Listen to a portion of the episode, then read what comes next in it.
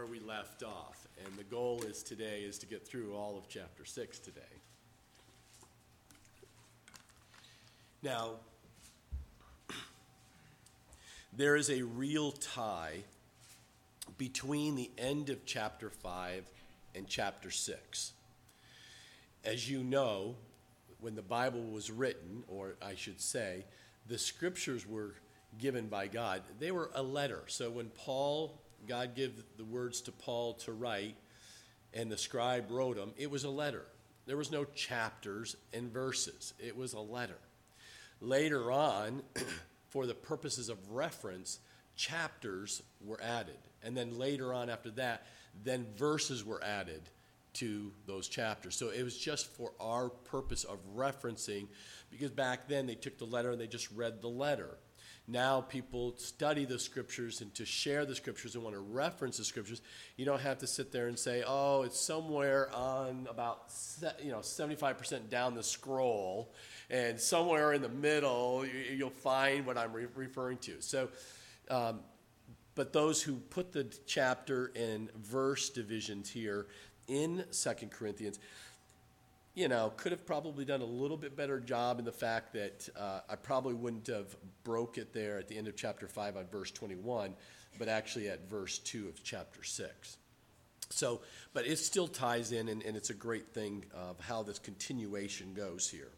And it says here in Second Corinthians chapter six, verse one, when then, or we then, as workers together with him, capital H, Jesus, also plead with you not to receive the grace of God in vain. Paul sees himself as a co-worker with Jesus Christ. He's trying to get across to these believers in Corinth that as a believer, you are co-workers with Jesus Christ and that mission. And in that, they are partners. Just like Paul is saying, we are partners with Jesus, we too today are partners with Jesus Christ, doing what he would like to do for his purpose and glory. Jesus has given us the ministry of reconciliation, if you remember back in Second Corinthians chapter five, verse eighteen. So we have got a mission. There's no question as once you're saved, what do I do with this life of mine? I don't have a purpose. I don't know where to go. I don't know what to do. You have been given a purpose, and that is the purpose and the ministry of reconciliation. Going out there and sharing the good news that you, man, woman, can be reconciled with God Almighty. To have a personal relationship with God Almighty, and you can do that. Not a religion, but a relationship. And that is what our whole purpose of waking up every day is, to make sure our children know this, that our grandchildren know this, until they come to the age where they are able to understand and to receive. That is our purpose, moms and dads, grandmas and grandpas, aunties and uncles. That is what we are to do. To everyone, to the right or to the left, to our neighbors, to our coworkers.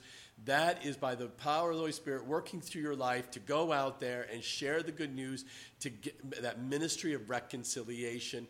And it will take all forms in how God will use you through your personality to make that happen. But he says he's given you a mission, a ministry, and he is guaranteed he will equip you and empower you to do that work if you will let him. He's going to be faithful. There's no question in our minds. He is faithful. But will we be faithful, found faithful in doing the mission, a ministry of reconciliation? Because Paul also said in chapter five, in Second Corinthians five twenty, since Paul is among the ambassadors for Christ, because we have the ministry of reconciliations, we are ambassadors for Christ. He works, we work, he, Paul, saying he works with Jesus as an ambassador, going out, representing him, and telling only what Christ has told him to say. Paul, writing to Titus in Titus chapter two, verse eleven, says, for the grace of God that brings salvation has appeared to all men. That is a message of reconciliation that we can give out. What an amazing job we have in the fact that God trusts you and me to be a worker with him. That is amazing that us, so unfaithful we can be, that God would want to partner with us to do his work in this world. It isn't that God needed Paul or any of us to do his work, but he chose to use us. Instead, it is God wants us to be workers together with him for our good. He wants to, and he knows that he needs to, for our good, he needs to bring us into and allow us to just be partnered with him so he can work through you and do a mighty work in you. And it's like that little boy getting a Christmas present from dad and mom. He gets that uh, that toy uh, construction belt on, and it has its own little hammer and the little screwdrivers, little nails, and he buckles it on, and dad helps him buckle it on for the first time, and he's walking around so proud around and showing everybody in his little P Js that he's got his own little uh, construction belt here, and he's going to go with dad on the construction crew, and he's going to help him build something. And the proud dad says, come on, son, put your belt on. I've got my belt on. We're going to the garage. We're going to do some woodwork. And that little boy, just so proud, comes alongside his dad. And dad patiently brings his son to help build something he, dad knows he's not equipped and ability to do yet. But he brings his son because he knows it's the right thing to do to prepare his son for greater things in the future. So he patiently comes along and encourages his son to do a work with his father in that garage. So our Heavenly Father says, I know you're not equipped yet. I'm going to equip you. You're not prepared. You don't have the tools or anything. But I have it all. I'm just going to bring you alongside with me. Do you notice? It's not you wanting to do something and ask God to come join you to get what you want done. It's for you and I to be partners and workers to help him get what he wants done. There is a difference, my people. There is a completely d- difference in that, my brother. The fact that so many times we say, I want to do this, and say, God, please help me get what I want. When I want it, where I want it, how much I want. No, no. God says, I'm doing a work. Just recognize what I'm doing and just come alongside me so I can show you how and what I'm going to do. And I'm going to bless you in the process because you're going to come alongside me and partner with me. For those who are willing vessels to do that. That's what Paul is saying here. It's such a beautiful thing how God can do that. There is something good and important in work itself. So much so that God wants us to be workers together with him, not apart from him or at the last minute when you've really screwed up that job or you really screwed up something and said, God, come in now and rescue me from this. God is saying, I am moving. You'll see my spirit move. You just come alongside me and watch what we're going to do together. God wants us to be workers together with him. Paul made it very clear. He obviously doesn't want us to be some kind of pew potatoes or couch potatoes or some sluggard or some sit back and watch everyone else get it done so I can sit back and just enjoy the fruits of the labors from everyone else. That is not what God wants you to do as a believer. He wants you to get up and move and move with him wherever the direction he's going in the purpose of the ministry. Paul never said, again, that God works together with us. It isn't our work that God helps us with. It is his work that he asks us to do together with him. So, again, it's so important that we distinguish and we spend time in prayer asking God, what is it that you're doing? Reveal it to me. Show me what you have for me. That you're doing, and I want to come alongside, and I have that assurance that you're with me in doing that work. He's called you to be a mother, guaranteed that he's given you that child. He's going to equip you. He's going to do a work in that child. It's his child. you as a mother come alongside him in doing the work in that child's life. It's his child that he's given a tremendous ministry for you women to raise. Fathers, it's his child. You're held responsible in that household to raise that child up according to the ways of the Lord. You have tremendous responsibility, but it's his work. He's just asking you to come and partner with him in the life of that child he has given you. And that takes a lot of pressure off when you know it's his work he's doing. We just have to come and not fight against God, but come along God, with God and do that work with him. Amen? Are you with me? You, you, you can hear me. Am I loud enough? Okay. Paul also says that he pleads pleads with you. Paul told us that God was pleading through the ministry of the apostles, if you remember, in Second Corinthians chapter five, verse twenty. But now Paul will also plead with the Corinthian Christians, because he to plead is to beg, and, and Paul was begging these Christ, these Christians in Corinth that they, they needed to understand the eternity on that's at stake here, and that they needed to adjust and to change and to understand God's ways, and that and understand that what they're doing is is really harming them and taking them a wrong direction that's ultimately going to destroy them. And so he was pleading to them, not to, the fact that they did receive the grace of God, but don't receive the grace of God in vain. He says to receive the grace of God in vain. The Corinth Christians were t- doing things once they received that grace of God, once they understood that Jesus Christ died for their sins, and they can forgive the, the forgive their sins and, and the penalty of those sins.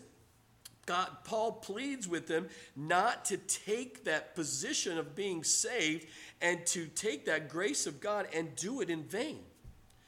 Because it, what does it really mean to receive the grace of God in vain? It means to receive the goodness, receive the support, receive the, the approval of God uh, for, uh, for your life, and yet to hinder the work of grace in one's life. To sit there and say, I want to be saved. I know I am saved. God has paid the penalty. Jesus went to the cross for my sins. But then to turn around and live a life that goes against the grace of God, goes against the word of God, and lives like the world, that you're, that's the grace of God in vain. You're being fooled. You're being deceived by your flesh or by the, the by the enemy. And Paul is saying you cannot do that.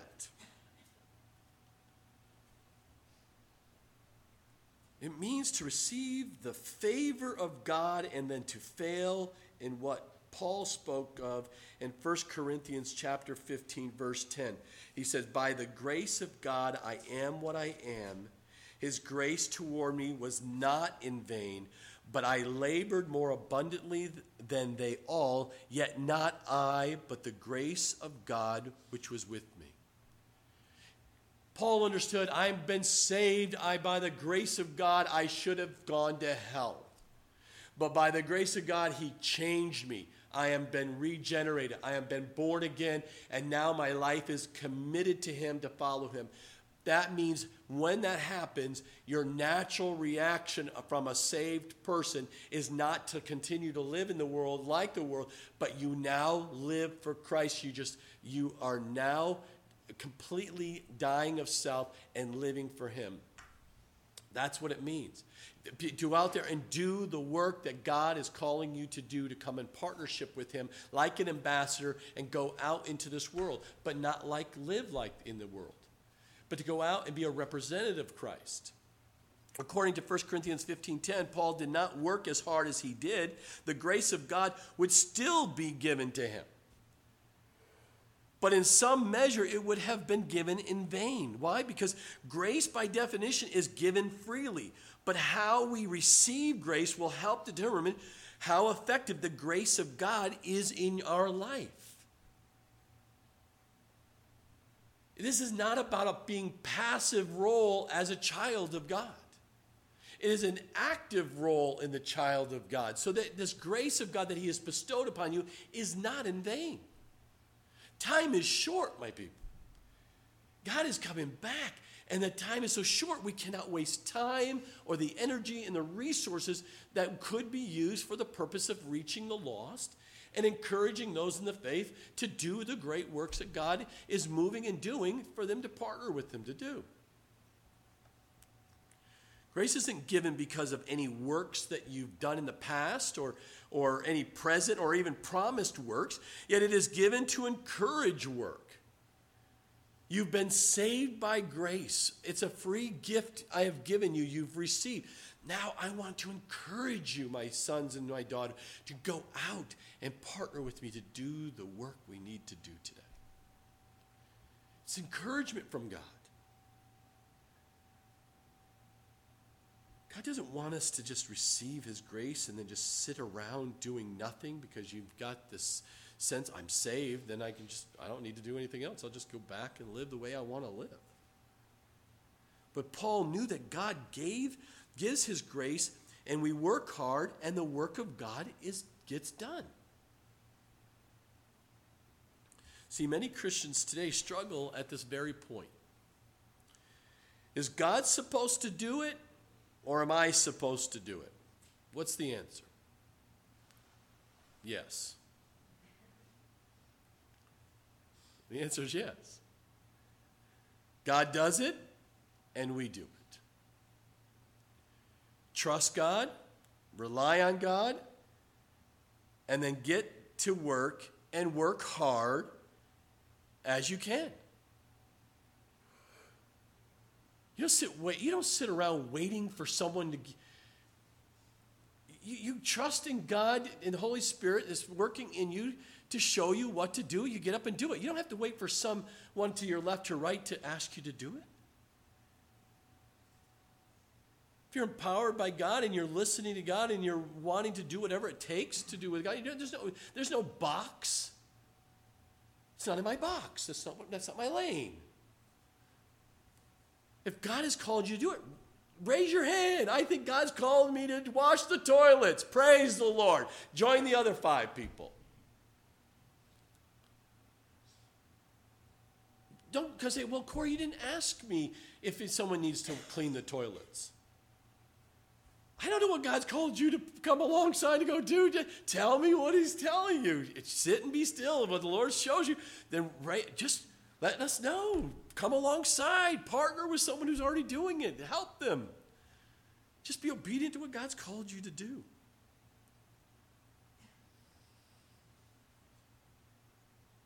Verse two. For he says, in an acceptable time I have heard you, and in the day of salvation I have helped you. Behold, now is the accepted time. Behold, now is the day of salvation. Paul quotes here from Isaiah chapter forty-nine, verse eight. And Paul wants to give the Corinthian Christians a sense of urgency. God has an acceptable time for you and I, and for them, to work with his grace. And God has a day of salvation that will not last forever, is what Paul is saying here. This is a no time for Christian lives consumed by ease and by comfort and by some easy situation according to your plan. That is not what Paul is saying here. He's saying to these Corinthians, you've got to get out of your comfort zone and you've got to stop figuring out what works just for you and how only what works for you. And you've got to get up because the God is moving and you need to start working and doing what God's called you to do. And stop looking for the easy way out and what's comfortable. Because it won't be easy. It won't be comfortable. And of all people, Paul understood this. It wasn't easy for him to be stoned. It wasn't easy for him to be imprisoned. It wasn't easy for these things. But that is not what it's about. Paul is really saying here, hey, you guys got to wake up. Today's the day of salvation. Today is the day. Don't wait. Tomorrow you're no guarantee. But why do people put off getting right with God? It's called procrastination. They think in their wisdom of their own minds that they have time to get right with God and to get rid of the things that are not pleasing of God out of their life when they get to a point where I'm ready to give it up. You're fooling yourself because you don't have no guarantee that you have that time. That's what Paul is saying. Today's the time. Stop procrastinating and getting your life right with Christ. Now is the day of salvation. God has appointed a time for you and I specifically, or when we're going to be saved. We are in his hands. He has a time for each man to make his commitment to follow Jesus Christ. And every person who is in hell today went past their opportunity to be saved. God's appointed time. He has brought people in our lives and shared the good news to accept Jesus Christ as your Lord and Savior. And many people will procrastinate, or the conviction is so uncomfortable, they go, I don't want to talk about it. I can't talk about that right now. Talk to me later. Or don't even bring that subject up. Every holiday, if you're coming home, don't come in and talk anything about Jesus stuff in this house when you come home. See, what they don't understand is this is the time of salvation. You don't know when your time is, you go over your time of, of, of, of appointed time. What happened, and a good example was Paul speaking to Felix about the Lord, and Felix was so overwhelmed by that conviction. What did he do? He pushed and said, Paul, I don't want to hear it. You can come back later and talk about it. Then it was too late. So you and I have to have the understanding of the urgency of knowing that God has an appointed time. He's working in that person's life, and every time we share the gospel, every time we there, don't, if God is moving you in that direction, it might be their time. You'll see the Spirit of God move, and you'll see that God is all doing the work. You're just, he wants you just to partner with him in leading that person to Christ. That's why Paul is begging and saying, now is the accepted time. Now is the day of salvation. Don't procrastinate. Don't sit there and say, oh, I'll call that person later, even though, God, I know you're putting that person on my head, my mind constantly, and I'm praying for them. No, God says, go speak to them. Go speak to them. But I don't know what to say. Trust God is the one doing the work. Just partner with him. He'll give you the words to share.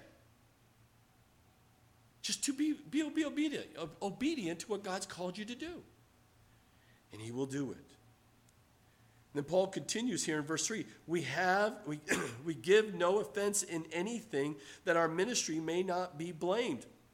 Paul was willing to do almost anything to make sure he gave no offense in any of his ministry. He didn't cause any fleshly or worldly problems within the ministry. He tried to go overboard to do whatever he could to keep the peace, to be loving, to encourage, to help people, to just live their life for Christ, to get saved. He, he says, I have given no offense of any in our ministry.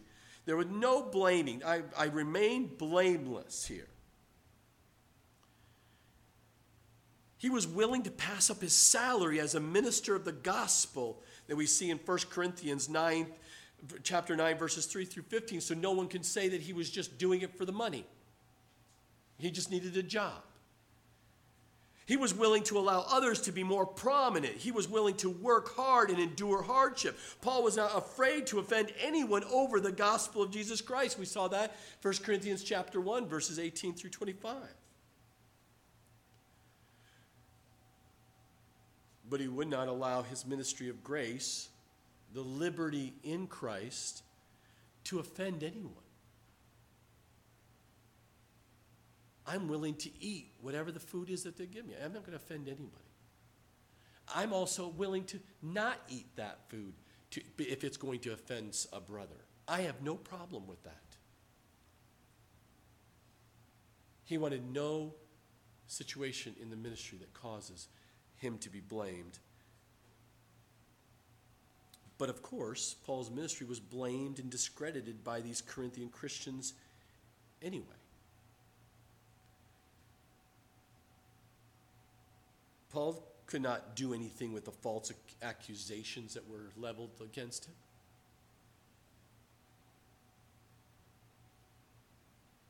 Except he just continued to live a simple life dedicated to Christ, and he lived it day by day, and it didn't paralyze him because of the false accusations and everyone coming against him.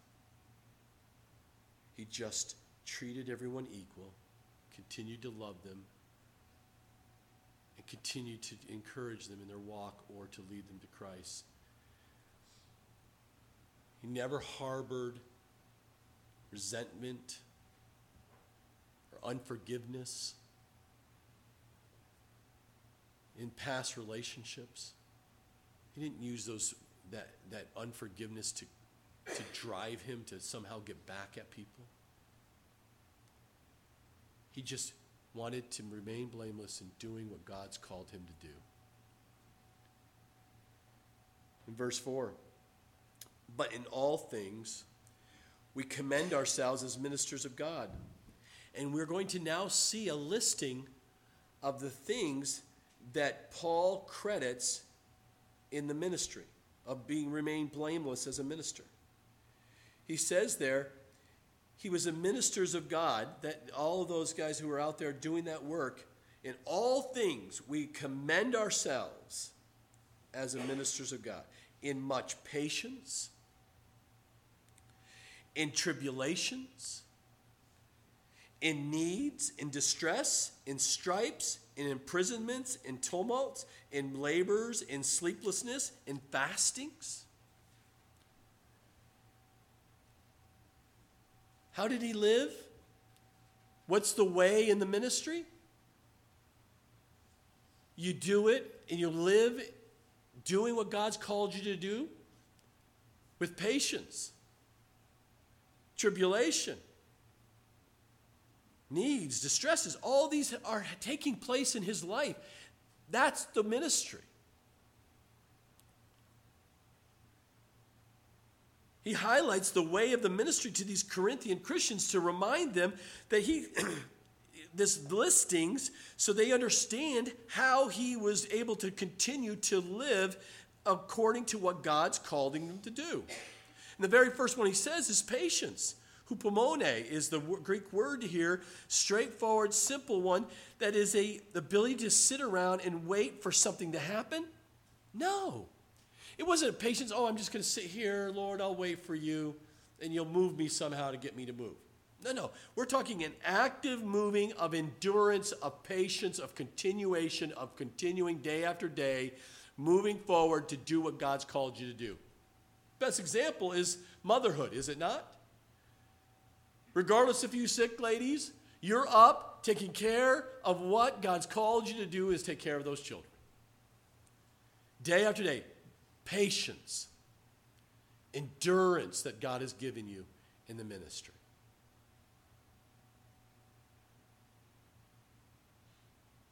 You're not passively sitting waiting for things to happen. Oh, someone else take care of my kids. Maybe the neighbors may get a clue and come help me and feed my kids today and bathe them and take care of them. Maybe some of your prayers, but will Auntie show up and take care of the kids today, you know? But God may send you a helper to help you, no doubt. But tribulations, needs, and distresses. See, he was an apostle. He was an ambassador, an ambassador. He was a co-worker with Jesus. He follows with patience, would describe why he just endured day after day after all these struggles of tribulations and these needs that were tremendous needs. He didn't have, he just had these needs, but not able to fulfill these needs. He had these distresses, these people coming against him, and he was stressed out on these things. Again, God said, hey, even with that, I'm going to empower you to work through these things. Just trust me. Because there's these general struggles that everyone's going to face in their life. And these general struggles, these trials of life are going to come without a question. And even though Paul was often stressed and under great pressure, and often had tremendous needs, Paul continued to follow Jesus, and trusting that he was going to empower him to do the work that he's called him to do. But if you notice, Paul did not put any conditions on how to serve in the ministry. I'm good if there's no conflict. Then I can do it. How long is this going to take me? If it's an hour, I might be able to give you an hour. I can do it for a season, one day. Paul didn't have any conditions on how he will serve his God. He was just being obedient to what God has called him to do, and then whatever it took, he did it. He just kept going because he knew God was going to help him. Right down to stripes and imprisonments and tumults. There's one thing having general struggles in your life. There's one thing having a, some trials that showed up. The hot water heater didn't work on a very cold morning. That is a test, only a test. But now you're talking stripes here. You're talking someone's beating you for what you do in the ministry, in your life. Someone's actually going to imprison you for your faith. It's going to actually have tumults. This angry mob's violence is going to come against you for your faith. Now that's a whole nother level. Are you willing to trust in what God is going to do and use you in the ministry, even through that? Paul's saying, yes. Yes, you can. Then he says labors, sleeplessness, fastings. These are self-inflicted hardships, and now he's talking about. He's talking not just the general and trials of life that happens to everybody. The popped tire in the middle of, you know, a highway in the middle of a blizzard. Not just those coming so severely where you're actually getting beaten and imprisoned and mobs are ready to take your life. But Paul says, even to the point where you even have self-inflicted hardship. You're laboring, you're sweating, you're it's hot, it is it's not easy work, you're carrying much weight. There's a lot of things you're trying to do, what God's called you to do. We've experienced that at the Globe. We worked some very long hours, struggling, hands, blisters, everything else. But we knew that was for the Lord because it's what he's called us to do, and God gave us a strength through that.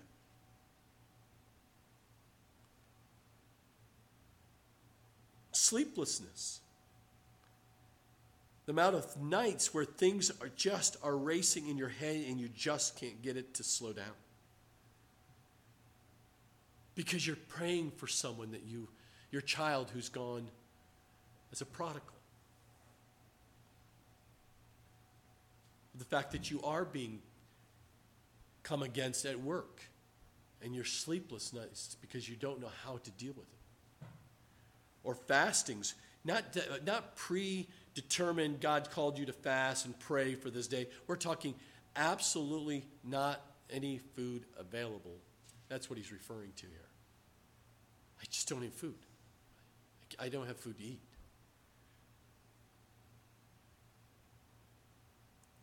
He served not for the money.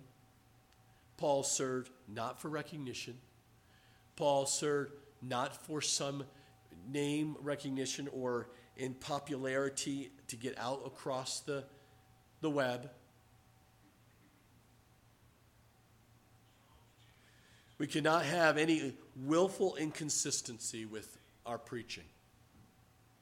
As we go out and share the good news, Paul is saying we must not have inconsistency between what God has said to go out as an ambassador to say and how you live your life. That should become narrower and narrower and narrower in regards to our life. Yes, we're a huge chasm when we first get saved. You knew you're a wicked sinner, clear as can be. But as you get closer and closer, Christ-likeness, that narrowness, people should not see those things in your past any longer. Because that's not who you are. That you're a child of God. You're a new creation. All things have gone away. It's as white as snow. You don't have those things. So you should be more narrow and narrower. You get closer and closer to God. And so whatever comes out of your mouth, people see how you live and it will match up. There's not going to be the hypocrisy.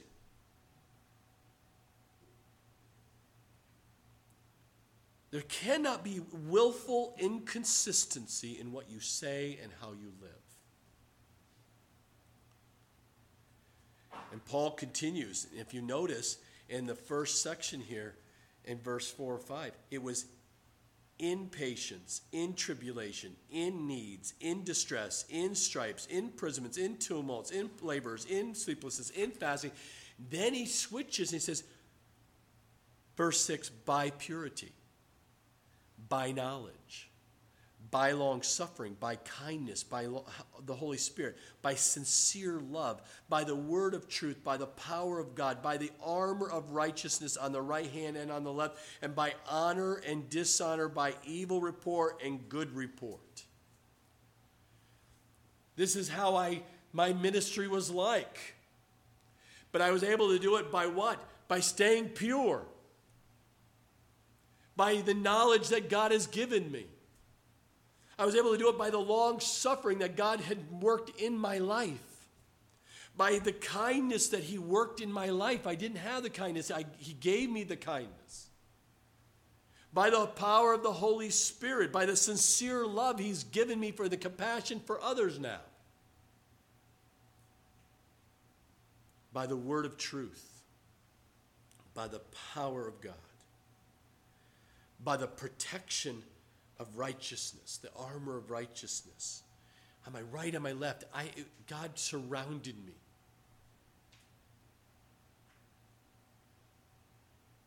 By honor and dishonor, by evil report and good, it didn't matter.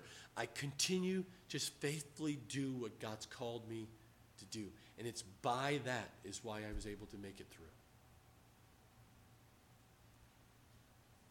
Those are the resources that I took advantage of in trying to work my way through the adversity of my life.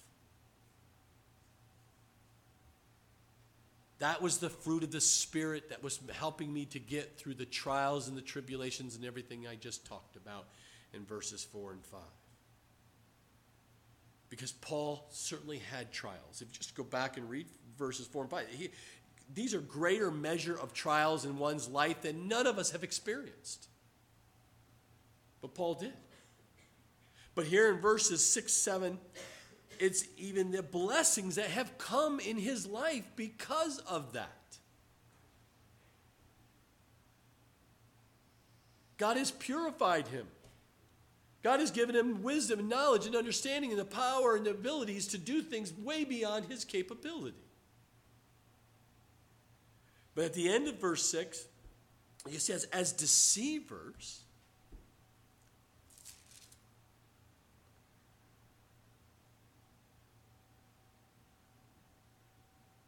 verse eight, I'm sorry. As deceivers, and yet true, as unknown, and yet well known, as dying, and behold, we live, as chastened, and yet not killed, as sorrowful, yet always rejoicing, as poor, yet making much, many rich, as having nothing, and yet possessing all things. So Paul says here, if you notice, we went from in patience to now by purity. We are now as deceivers yet true. So he's going to start giving this contrast of how people perceived him. And regardless of that, he still continued to do what God's called him to do. The world, even the worldly Corinthian Christians that Paul's writing to, described Paul in these words. Described him in dishonor. He's described him in evil report and deceivers and unknown. And he's a just he's a dead man. He's chastened. He's sorrowful. He's poor. He has nothing. See, that's how the Corinthian Christians and some of them were being deceived and coming against Paul. And we see that through First Corinthians and now so far in Second Corinthians. Yes, Paul's receiving that. Yes, you might think, you know, I, you're calling me a deceiver and not doing what you, God's called me to do, but that's not true. I'm doing what is right and doing what is true, what God's called me. So he gives this comparison. But in God, how God sees it in this comparison, yes, the world sees him in this way, but God shows him, he shows an honor and good report and true and well known and behold, we live and not killed and always rejoicing and making many rich, possessing all things. See, what a contrast when you're just being faithful in what God's called you to do. Paul makes a very good point that I think should be very encouraging for us. The world, or good Christians, they call themselves, may come and come against you and level an accusation that is not true. But God comes along and says, no, no, no. You're doing exactly what I'm calling you to do and how to do it. Which voice are you going to listen to? Are you going to listen to those in the world? Or are you going to listen to God? You have a choice of which voice you're going to listen to. Because we assure you, as Paul will continue, and we will see later in Second Corinthians, if you listen to the world, that is just the enemy coming against you to bring you down, to make you, to stop you from doing anything for God. But if you will listen to the contrast of what God says about what you're doing, then you'll be encouraged and you'll be like Paul and you'll continue through the adversities and testings in your life. Which voice will you be listening to? We must choose to listen to God's voice. Second Corinthians chapter four, verse eighteen gives the answer. According to the things which are seen, the world's estimation was correct. But according to the things which are not seen, those are God's estimation is correct. John three thirty says, we must increase, he must increase, but I must decrease. That's very difficult for many. To sit there and say, I really want to more my life. I want to make big plans for my life. And I always have these plans to going up, climb the ladder. But God's view is completely different. He says, if you just be faithful in what I've called you to do, I will lift you up. That means you're going to have to die of yourself. You're going to have to stop thinking more highly of yourself and allow me to move you in your life, and watch what happens. And it's it's just so contrary to what the world teaches today. But it's right. It's good. It's praiseworthy. And that's why he says, and, and Paul continues in verses eleven through thirteen, O Corinthians, we have spoken openly to you. Our heart is wide open. You are not restricted by us, but you are restricted by your own affections. Now in, in return for the same, I speak as to children, you also be open. So Paul sit here with compassion in his heart, says, oh, Corinthians, I hope you're getting this. I hope you understand we came with you. We spoke very openly. We had no hidden agendas. We didn't want anything from you. We didn't ask. You had nothing to give to us. We spoke with love. We spoke truth in love. That's what Paul said and, and emphasized in his teachings. And I come to you. I'm just laying this out to you. I want you to understand this. We didn't put any restrictions in your walk with Christ. You were restricted, you were held down by your own affections. See, the Corinthian Christians loved to play the victim card.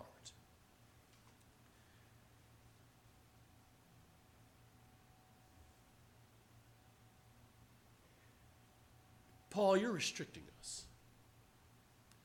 We have liberty in Christ. We can live however we want to. What do you mean we can't do something? What do you mean that's not good or right and I can't do this or that? And they would use it against Paul and try to push him away or discredit him. But how could that happen within a Christian circle?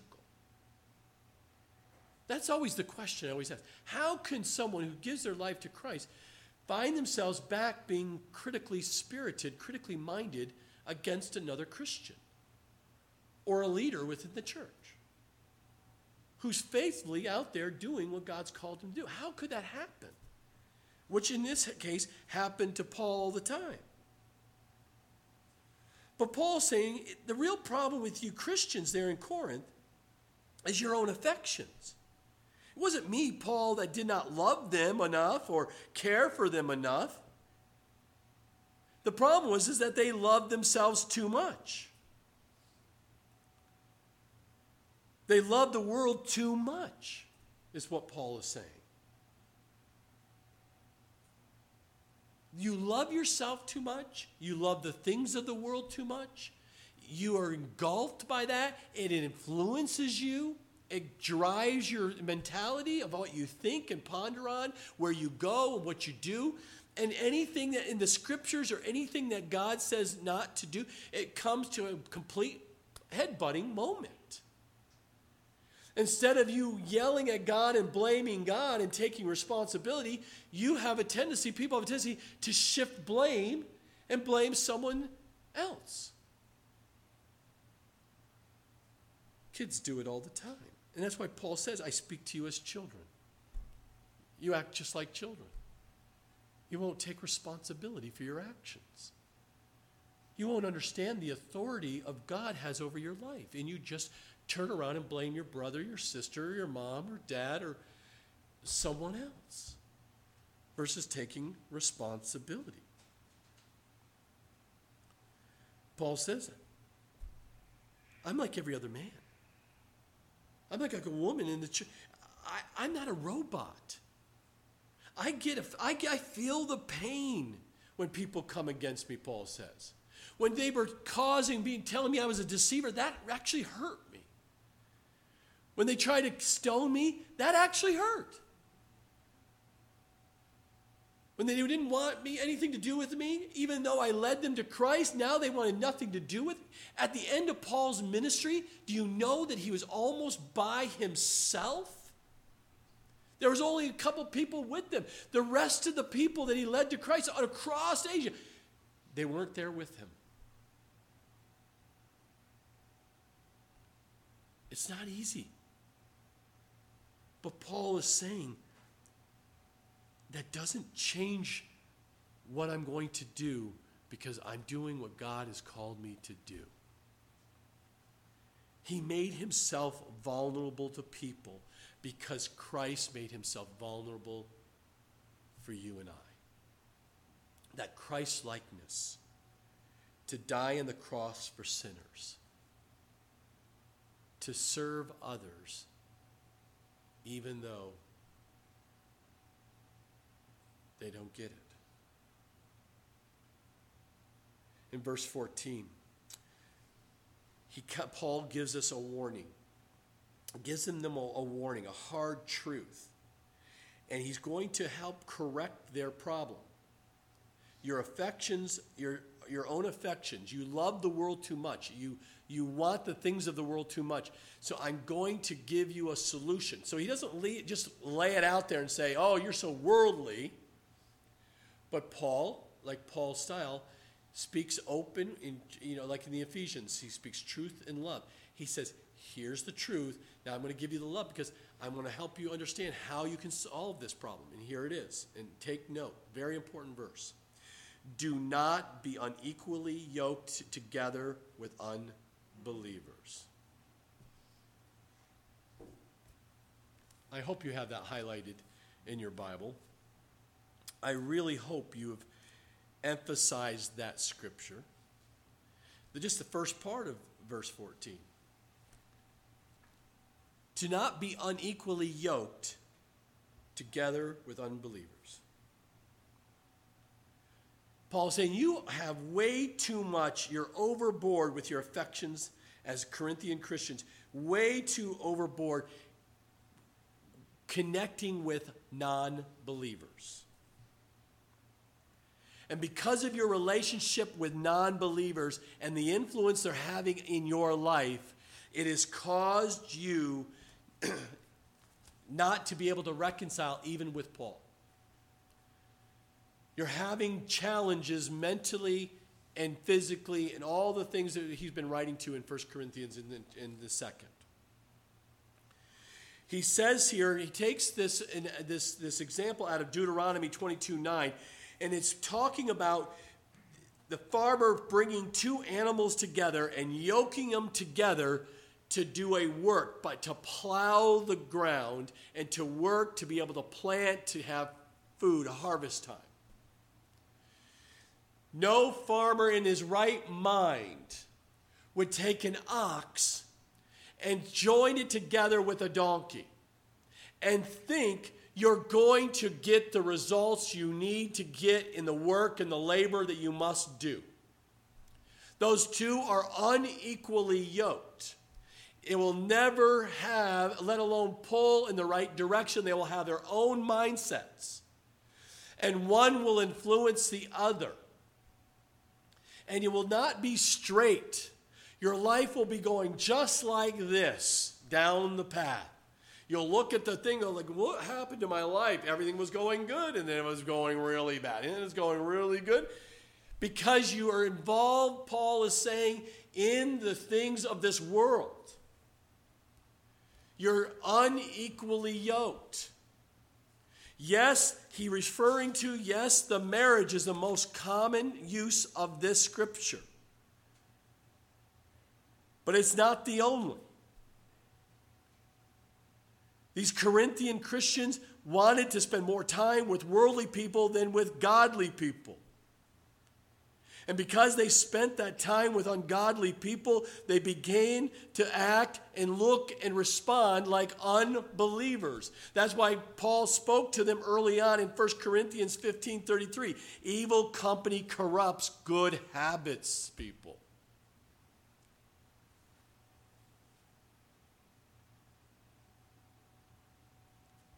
We all like to believe that we can be We can be around ungodly things as much as we want, and that we are strong enough to ward off the influence. But you must take note of not what you think and feel, but what the scripture says. You're not strong enough. You will be influenced if there's not boundaries. It needs to come back to the simple question that we saw when we studied Romans chapter twelve, verse two. Are we being conformed to this world, or are we being transformed by the renewing of your mind?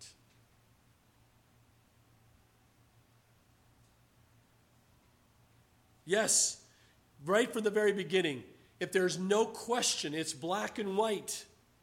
If a person is ready to be married and they find God brings them this woman, that brings this this man, that person must be a godly believer. There is no room for negotiation for anyone of someone to get married, to marry a, a believer, to marry a non-believer. There is no negotiation on that. Many people will come and talk to me, but Pastor, he's a great guy. He's so nice. He's good family. He's got a job. He has money. He has a... I know that my godliness and my family, we can win him to Christ. The scripture says you must not be unequally yoked. I, yeah, but, yeah, but, yeah. And they go out and do it anyway. And usually within six months to a year to two years, guess who's back in my office? What am I to do, Pastor? You won't believe what he did. You won't believe, Pastor, you won't believe what she said or she's doing. You and I must not be in positions, as Paul says to the Corinthians and to us, you must not be unequally yoked together with unbelievers. Not just in marriage, but also in business. You are not to go into business with someone who is a non-believer. Why? Because they don't think like you think. They're not influenced by what you're influenced by. When the Spirit says you will be honest and you will deal honestly and you will do what God has said is right and good, your non-believing partner says, hey, everybody else does it. It's no big deal. We just don't pay that tax. Just let it have us double books. Don't worry about it. I'll take over the books. You don't worry about that. You do. You're going to have conflict. And if they are not trustworthy, if they're not being uh, have authority of God over their life, that they because if you don't believe God sees all, knows all, and is all powerful, and watching every word you think you do, then guess what? Then you will have a tendency to go out and do ungodly things like the world does. And I see it, I've heard it, and I've watched it time after time after time. You cannot be in marriage or in business unequally yoked, because you will be influenced by that unbeliever. When we are being conformed to this world and not being transformed by the renewing of our mind, we join together with unbelievers in an ungodly way. There are two different value systems.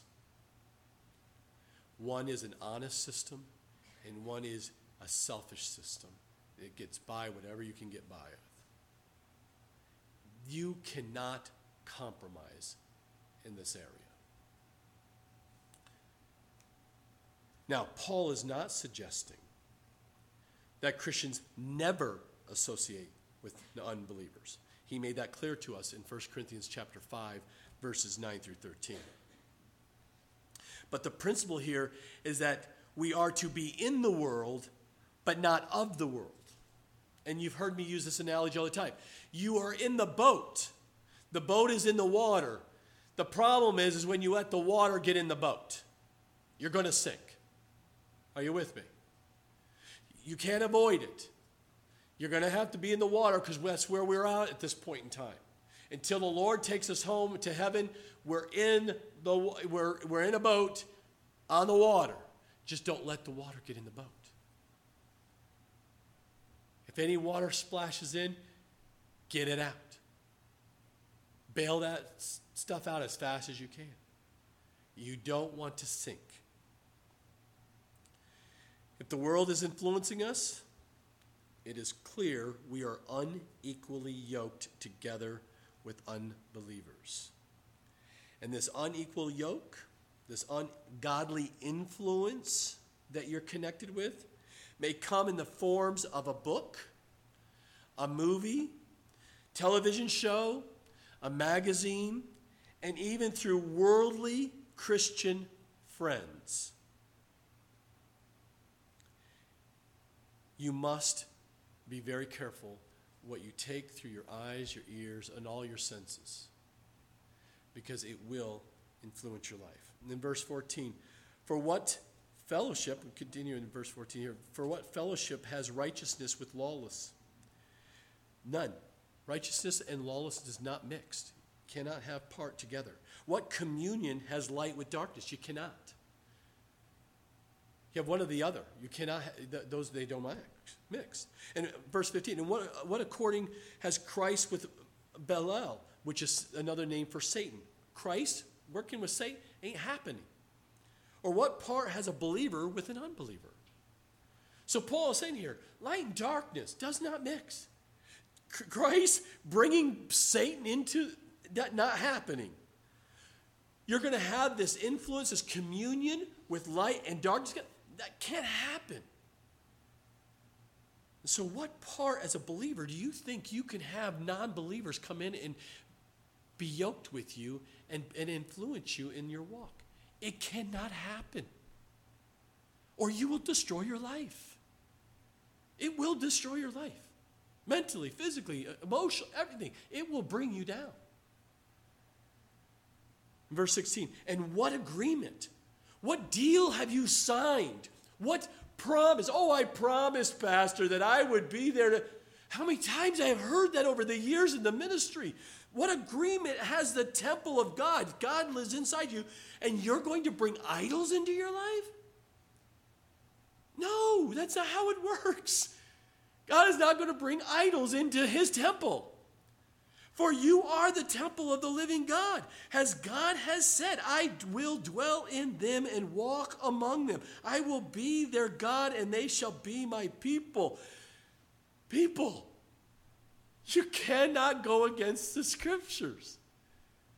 God lives inside you, and anytime you choose to want to bring something of ungodliness in the world into your life as an idol, you're down, man. You're going down. There's not a question about it. You're going to go down.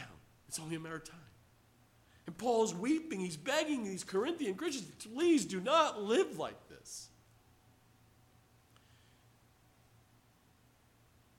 Even in First Corinthians six, verses nineteen through twenty, Paul wrote of individual Christians as being temples of God. Here he's referring to the church as a whole being the temple. And because temples are holy places and should be protected against these things that might defile the holy place, we should protect our hearts and minds as holy places before the Lord. Before you watch that, before you do that, before you go there, before you allow that influence of that coworker, protect your mind and your heart from the things that they're about to impede into your life. You must cut it off. I understand it. I'm, I'm in the business world. I'm out there in the world like you. And people will come and try to influence me. And I have no problem saying, in my mind, if I can, and in some cases, I will say, no, I, I, that, that is not accurate. This is what I'd be willing to do.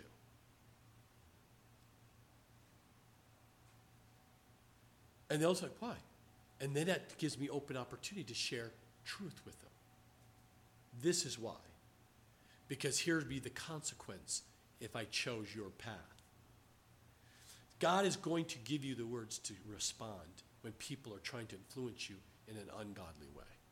Or in some cases, you just get up and you run. Ask Joseph. He even left his great, his favorite coat behind when that woman tried to take him down. He ran. He, God always gives you an open door to escape from the temptation that is presented to you. But don't sign an agreement. Don't make false these promises you should not be keeping, because you're emotionally wrapped up like these Corinthians are. They're ro- emotionally wrapped up with these, these non-believers or these weak Christians that were just not solid in the Word of God. And you must stand fast. Verse seventeen, therefore, come out from among them. Be separate, says the Lord. Do not touch what is unclean, and I will receive you. Isaiah fifty-two eleven tells us how we should make the temple a holy place. We must come out of among those who are influencing you in an ungodly way. No touching. Don't touch it. But, but you don't understand, Pastor. I might not get the promotion. I might not get invited to the special event. I might not be able to go where I want to go and get what I want to get.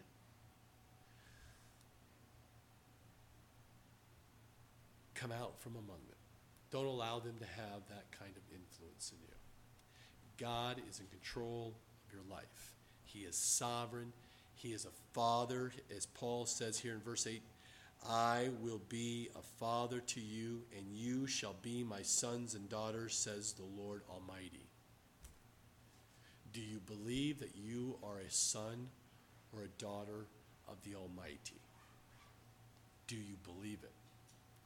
Do you put your entire trust with all your heart and mind, soul, and strength in that? Because if you don't, ask God, what or who is influencing you in this world that stops you from believing that? And separate yourself from it.